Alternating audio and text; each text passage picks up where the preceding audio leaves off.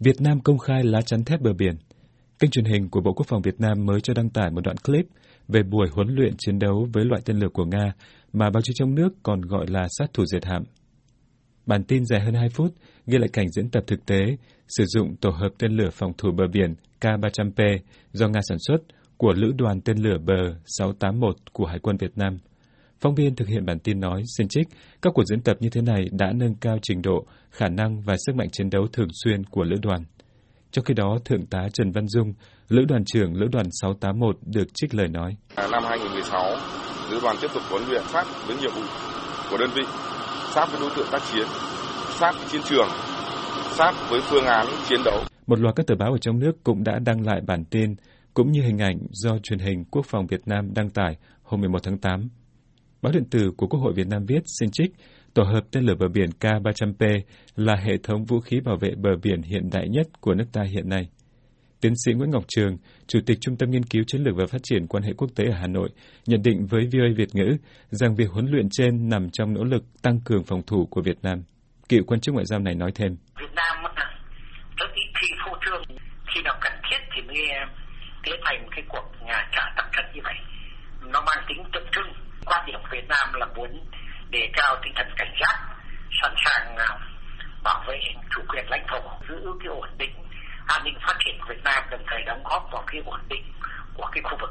Theo cái phương châm của phương Đông là người nào biết lo cái lo ở xa thì không phải lo cái lo ở gần đặt vào trong cái bối cảnh khi cuộc xung đột Biển Đông. Bản tin truyền hình ngắn có đoạn nằm trong đội hình chiến đấu của quân chủng hải quân, lữ đoàn tên lửa bờ của vùng hai hải quân được trang bị những vũ khí phương tiện hiện đại, luôn đặt ra các tình huống sát với thực tế, trong đó có các tình huống phức tạp. Tin tức về buổi huấn luyện được đăng tải trong bối cảnh tình hình Biển Đông dậy sóng sau phán quyết của Tòa trọng tài Liên Hợp Quốc và ít lâu sau khi hãng tin Reuters dẫn các nguồn tin giấu tên nói rằng Việt Nam bí mật đưa các dàn rocket di động mới ra năm căn cứ ở Trường Sa trong những tháng gần đây. Theo tiến sĩ Trường, các động thái mới của Việt Nam có thể là một chỉ dấu cho thế giới, ông nói thêm. Việt Nam muốn khẳng định là Việt Nam sẵn sàng bảo vệ cái à, lợi ích của mình. Cái này có thể là một cái tín hiệu gửi đến với à, thế giới. Trong đó có Trung Quốc, chứ cũng không nhất thiết là với Trung Quốc. Nhưng mà rõ ràng vào một cái thời điểm tế nhị này, nếu như người ta không có các cái đoạn bày, thì rất dễ bị người khác lấn át. Và người ta hiểu nhầm là cái cái thái độ xoa dịu lại là cái thái độ nhượng bộ hay là yếu theo đánh giá của một dự án thuộc Viện Nghiên cứu George C. Marshall ở Mỹ, Việt Nam chú trọng nhiều tới phòng thủ duyên hải do tranh chấp lãnh hải với Trung Quốc ở Biển Đông. Cơ quan này viết tiếp rằng tên lửa K-300P, một từ Nga, cho phép Hải quân Việt Nam có thể phóng tên lửa hành trình chống hạm, được thiết kế để đánh đắm tàu thuyền đối phương. Với tầm bắn lên tới 300 km, loại tên lửa này có thể đánh trúng các mục tiêu của Trung Quốc gần đảo Hải Nam. Viện nghiên cứu này viết rằng tên lửa trên của Việt Nam có khả năng gây ra thiệt hại nghiêm trọng cho hạm đội Nam Hải của Trung Quốc. Việt Nam được coi là quốc gia Đông Nam Á đầu tiên trang bị tên lửa tấn công, các mục tiêu trên bộ cho hạm đội tàu ngầm và chiến hạm.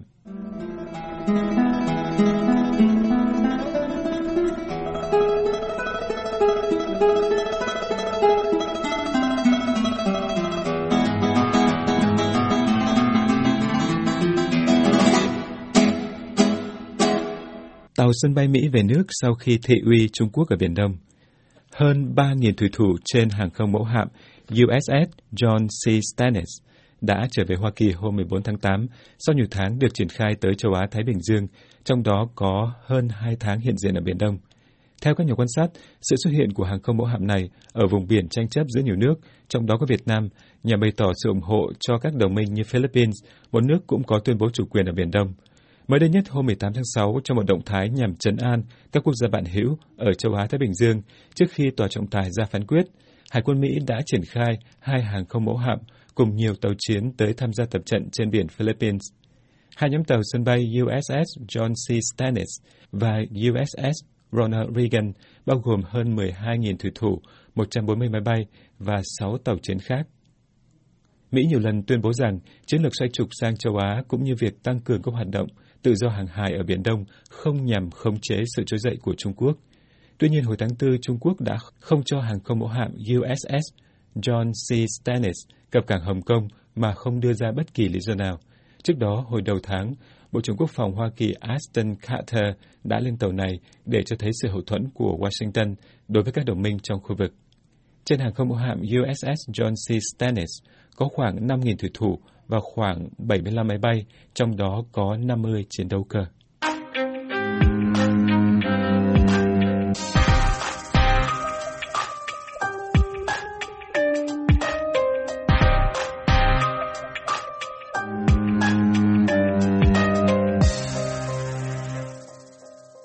Indonesia sẽ đánh đắm nhiều tàu của Việt Nam.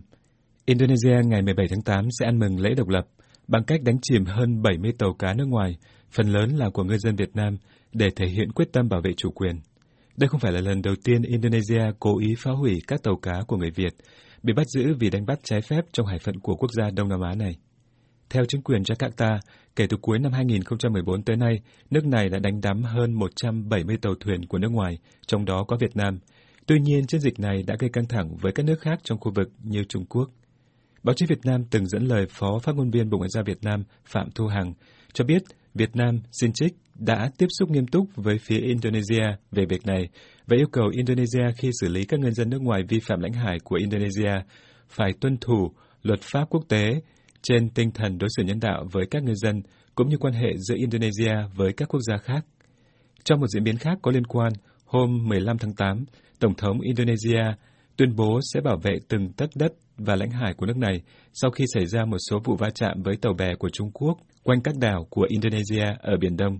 Trong bài phát biểu trước toàn dân, ông Widodo tuyên bố rằng Indonesia sẽ tích cực tham gia tìm kiếm giải pháp hòa bình nhằm giải quyết các tranh chấp biển đảo ở khu vực tranh chấp.